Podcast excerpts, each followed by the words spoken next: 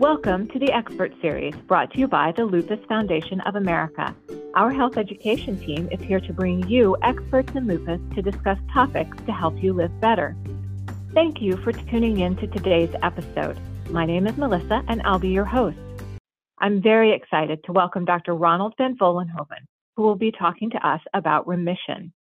Dr. Van Vollenhoven is chair of the Department of Rheumatology and Clinical Immunology at the Amsterdam University Medical Center and director of the Amsterdam Rheumatology Center.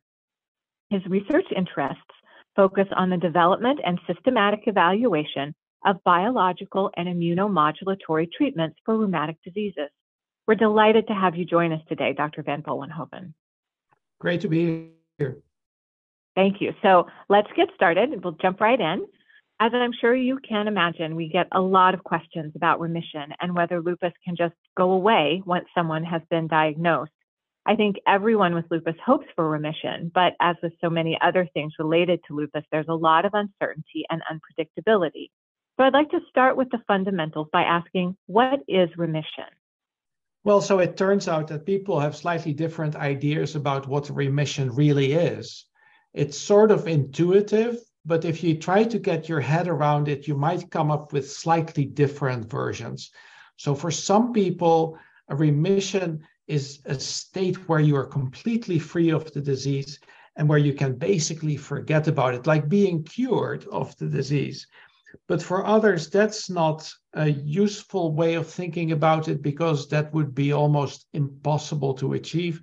So for many, a remission is when the disease is really under control and you don't have the symptoms, you're not experiencing the discomfort, but you are in fact still, you know, someone who might be getting a relapse or a flare, and you might have to be taking some medications.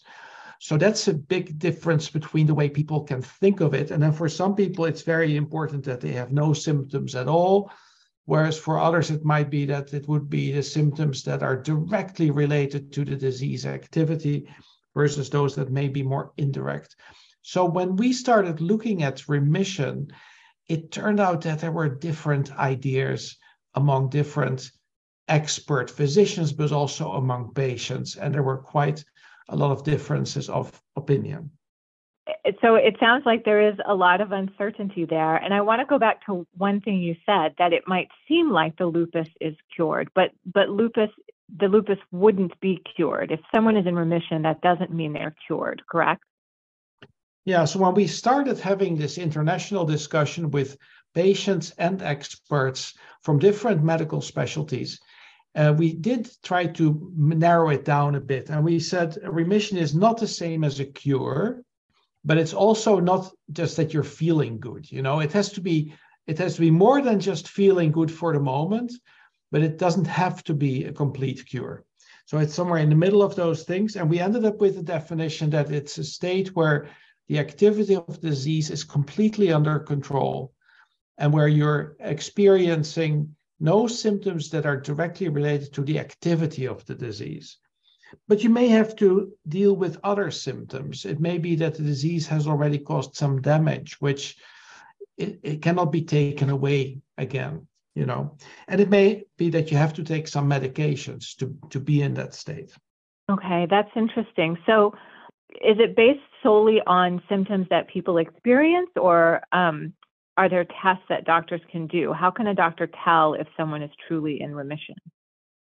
I was mentioning symptoms but of course it's a complete picture. So it's the symptoms which the patient experiences but it is also the signs of the disease which the physician can observe like a rash or a swollen joint, or something on a blood test, like a laboratory abnormality that indicates that something is awry. And those would all have to be okay for it to be a remission. So the remission assessment has to be based on a very comprehensive assessment and evaluation of the patient's status. Interesting. So so say someone does achieve this they you know their doctor agrees they're in remission and and they feel good how long can can this last i mean is it a temporary or can it last for some time well the question that you're asking me is if there is a difference in a remission that is just for the moment or that it lasts for weeks or months or even years. And of course, that last um, goal is what we really wish for that it is a remission mm-hmm. that can be sustained for a very long time or indefinitely. But the definition of remission has to be just what it is right now because otherwise it would be sort of like a like a, like a snake that bites its own tail so you have to say what it is that mm-hmm. you want to achieve and then you can say okay but i'm going to try to achieve this for at least 3 months in a row or for at least a year and then see what it is that you, what steps you have to take to make that possible but it is it is true that a, a remission which is only present for the moment and may be lost again very soon is not worth very much. I do agree with that. I just think the definition of a remission has to be something that you can apply the moment you assess the patient. Okay, so from a clinical standpoint, a remission is, you know, any time, even if it's only, you know, for that 24 hours, if it meets the the criteria, it doesn't have to be like you have no symptoms for three months or six months or anything like that. Yes, but I want to emphasize that that is only because when you work on a definition, you have to be, um, you know, it has to be purposeful. And the, the reason we're, you know, trying to get a clear definition of remission is also because then we are going to use it in various situations, including in care and in, in when you're are we're trying to develop the treatment plan for an individual patient between the patient and her or his physician, then you have to set the goal and of course, it could be that you say, okay, I would like to achieve a remission for the coming six months. But then you, the definition of a remission doesn't have to include the six months. That's something that you already are adding on to it. Oh, I see. I see. So I also want to go back to something that you mentioned earlier about um, taking medications and saying, you know, that if you're in remission, then the lupus is completely under control, but that doesn't um, stop any uh, damage that might have already occurred that you take medications for. So, does a person in remission need to keep taking lupus medications and seeing their rheumatologist, or um, is it not remission if you have to take your lupus related medication? Yeah. Yeah, again, this touches very much on what your idea is if you say remission. And it turns out, uh, as I mentioned already, people have different ideas in general, in medicine, if you look also at other disease areas, people will accept that you can be in a remission, but you have to take medications to keep it that way. That is uh, how it is applied in areas like rheumatoid arthritis or spondyloarthritis or outside rheumatology in general medicine. So I do think it's okay to say that you can be in remission, but you still have to take medications to control the lupus. Now, first of all, you can say that it would of course be ideal if you didn't have to take medications to control the lupus and of course we all realize that it's just that remission is not the same as a cure so we will accept a certain need for medications to achieve it and to keep it that way the second thing is that it is not going to do to have just any kind of medications all the time because especially with um, corticosteroids we know that they can work very well, but of course, with long-term use especially, they cause side effects and uh, some devastating ones if kept at too high dosages for too long. So we say that for maintaining a remission, there is sort of a cap on how much corticosteroids you are um, going to accept, and that for remission is five milligrams a day. Let's see if someone is in remission but maintaining their medications, um, are there other things that they can do to help them stay in remission? Are there things that people should do to to stay in that state of having everything completely under control? Yeah, I mean, first of all, I'm not one to say it's only medications that matter. There's a lot of other things, and I've, of course, um, most those of those who, who do live with lupus are aware of the role that sunlight exposure and exposure to other sources of um, ultraviolet light can can bring, and that it is important to keep that in mind. There are also many things that we do not fully understand. Why generally healthy lifestyle will help for a lot of things. And this is hard because generally healthy lifestyle is probably a little different from the average lifestyle in Western and developed countries. Um, so it means moving more, if you know, uh, attention to what you're eating, and and things like that how to deal with stress in life um, we all can learn and I think I myself am not the exception. So we all can do these things better, and they do help. So I do think that everybody should also keep trying that. But then, yes, it will probably be necessary for many who are in remission to keep on taking some medications. And of course, what we do feel in the general area of lupus that anti-malarial medications, hydroxychloroquine or Plaquenil, are uh, very important medications to maintain the remission. Other medications may be chosen because the experience teaches that in the individual patient, the remission is not going to be maintained without them. But of course, in the long term, we hope that even without medications, the person can be in remission. That's really interesting. Um, so my next question then is, so we've talked about how to keep someone in remission, but those things that you mentioned about staying in remission, is that a way to help someone get to remission, say someone whose lupus isn't under control? How can they increase their chances of, of getting to remission? Well, I think achieving a remission is, of course, the first goal when the person has an active lupus manifestation or, or multiple lupus manifestations. And uh, the armamentarium is still somewhat limited, but it is getting better. So, for the mm-hmm. immediate. Relief of symptoms and the immediate control of disease, we, us- we usually do have to use corticosteroids because they work so fast and usually at higher dosages. But as I mentioned already earlier, that is not something that you can maintain for very long. Then there are the anti-malarials, which are a very stable medication for the long-term use, but usually not so strong that they can avert an, a very significant lupus activity. And then there are the immunosuppressants, and there's quite a lot of them uh, from uh, previous former times, but also some new ones. And that also also does include the biologicals. And there's now more approved biologicals than there were before, and I think that there will be more even in the future. And altogether, what we want to achieve is that the patient who has uh, experienced a very significant lupus activity, a flare, um, a very persistent uh, or, or sudden increase, that we will get them to be in remission quickly. But quickly in lupus is unfortunately not a matter of just days. It may take a few months or even longer. But we do want to use all the medications that I just mentioned in the right combinations, in the right sequence, to get the patient in remission. And then the question is, what's the minimum that's needed to maintain the remission? And those are two different questions. So I think we are also very interested in using different approaches to define the actual treatment for getting the patient in remission and then the maintenance treatment for keeping them there. Okay, I see. Because the ultimate goal is to avoid the damage that can, then can't be reversed, right? One of the treatment goals clearly is to prevent damage. And we know that lupus activity begets damage. So if you have a lot of arthritis with actually inflamed joints, uh, not just painful, but really the actual inflammation in the joint lining, the synovitis with the pain and swelling, it can actually lead to damage in the long run. Fortunately, it doesn't always do that. Uh, same thing, skin inflammation. It may cause scarring in the long run uh, inflammation in an organ, for example, in the kidney. If you let it just go, then it will lead to kidney damage. So there's um, in each of the different manifestations of lupus, there is the, the built-in risk that will lead to damage. So treatment is not only for uh, providing the patient with relief of symptoms, but also to try to avoid any of that damage if at all possible. Now, most studies show that we are able to prevent most damage by treating aggressively, but unfortunately not all.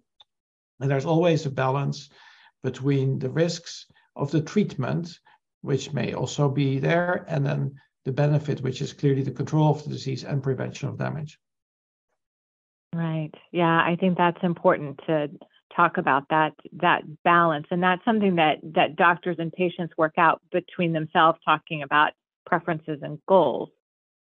Yes, and we obviously um, um, need to involve the patient in these discussions. For some, risk uh, risk is different than from others. So if some some people say that, well, I will accept that this medication can help me, but what are the possible side effects? And there's usually not so much a side effect that happens in all cases, but there's a risk for a side effect. So somebody may say that, well, mm-hmm. if I take this medication, what will what is the possible side effect? What's the, what's the risk? And the answer could be this may make you a little bit more susceptible, susceptible to infections. And for one person that may be uh, you know something that they accept and they can live with and for another it may be very scary and frightening and in the patient physician interaction we need to explore what uh, what the right balance is and it's not the same for each patient. So as i said at the beginning of this we get a lot of questions about remission. And so i wanted to ask is remission possible for everyone with lupus or are there some people who might not ever achieve remission?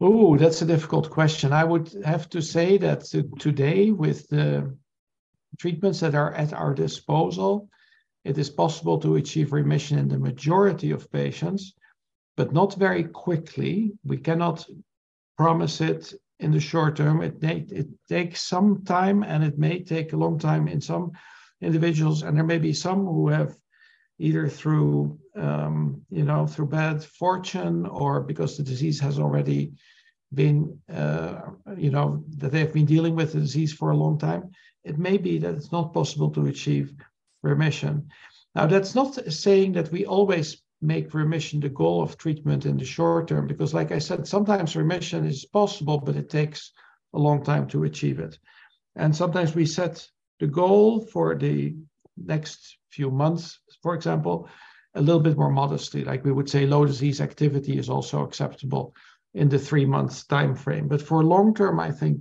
remission should be the goal. Okay, so yes, I'm going to take the good news out of that and say and repeat that for most people, um, some sort of remission should be possible. So it's important to keep working with your doctor and mm-hmm. you know um, keep taking the medications that you're prescribed and and to not give up on achieving that goal of feeling better would you say that I that's completely agree you know yeah. yes mm-hmm. so i like i like the good news that's in there i do think that you know it is very exciting all of the new research and the you know new options that are are becoming available for people after so long of not having those new options so it's definitely worth worth it to keep trying, even if it, it takes a long time, um, you know, and it feels frustrating. So my, my last question um, for you is, you know, let's say that someone is in remission and then they feel like their lupus symptoms are beginning to reappear. You know, what what should they do, and at what point should they take some action to um, to to address that? Well, I have great respect for for individuals who have lived with lupus for a long time, and they can usually tell me what it is that they should be alert for because it's not the same for each individual. So I think some that have lived with this disease for many years can tell you exactly when they need to take action because they've experienced it. And they would be able to tell me what they should be alert for. And it's not the same for each individual patient. I think that for some it is a clear manifestation, such as a skin rash which suddenly appears, swollen joints, a pain on the chest that is from pleurisy, where the pain is attached to the breathing. And for others, it may just be a general feeling, but they have experienced it before and they know this is a sign of a lupus flare. Of course, for those who have had this disease for a shorter time or may, or may have recently been diagnosed, that is not very helpful advice. And I would have to say that if you are unsure about whether your lupus may be acting up again, it is better to seek medical attention one times too often than to not seek attention when it is in fact a lupus flare. Okay, I think that's good advice. So it's better to err on the side of caution and to contact your doctor rather than wait and see if it turns into something more serious. Yes, I would have to say that, especially for those who have maybe been diagnosed recently or whose whose course has been rather stormy and unpredictable, I think that's better to be safe than sorry. Of course, at some point, lupus tends to breed through. So if you've lived with this disease for a number of years, you probably know your disease pretty well, and you can mm-hmm. uh, steer a little bit based on, on your previous experiences. Okay, that's great. Thank you. So that was my final question, and um, I want to thank you for um, offering us your your expertise and your time, and of course, thank you for everything that you've done for people with lupus. Um, obviously, until there's a cure, Um, I, you know, we hope that everyone uh, who has lupus is able to achieve remission or a, you know, low disease activity so that they can live a higher quality of life. So thank you, Dr. Van Vollenhoven, for joining us today. Thank you very much for having me. We invite those of you listening to check out past episodes of the Expert Series by visiting lupus.org slash the Expert Series, where you can also subscribe to get alerts when podcasts are released. If you have any lupus related questions, please reach out to the health education specialists by email at lupus.org slash health educator or by phone at 1 800 558 0121. We'd love to hear from you. If there's a topic that you'd like to see covered in the expert series, please email us at info at lupus.org.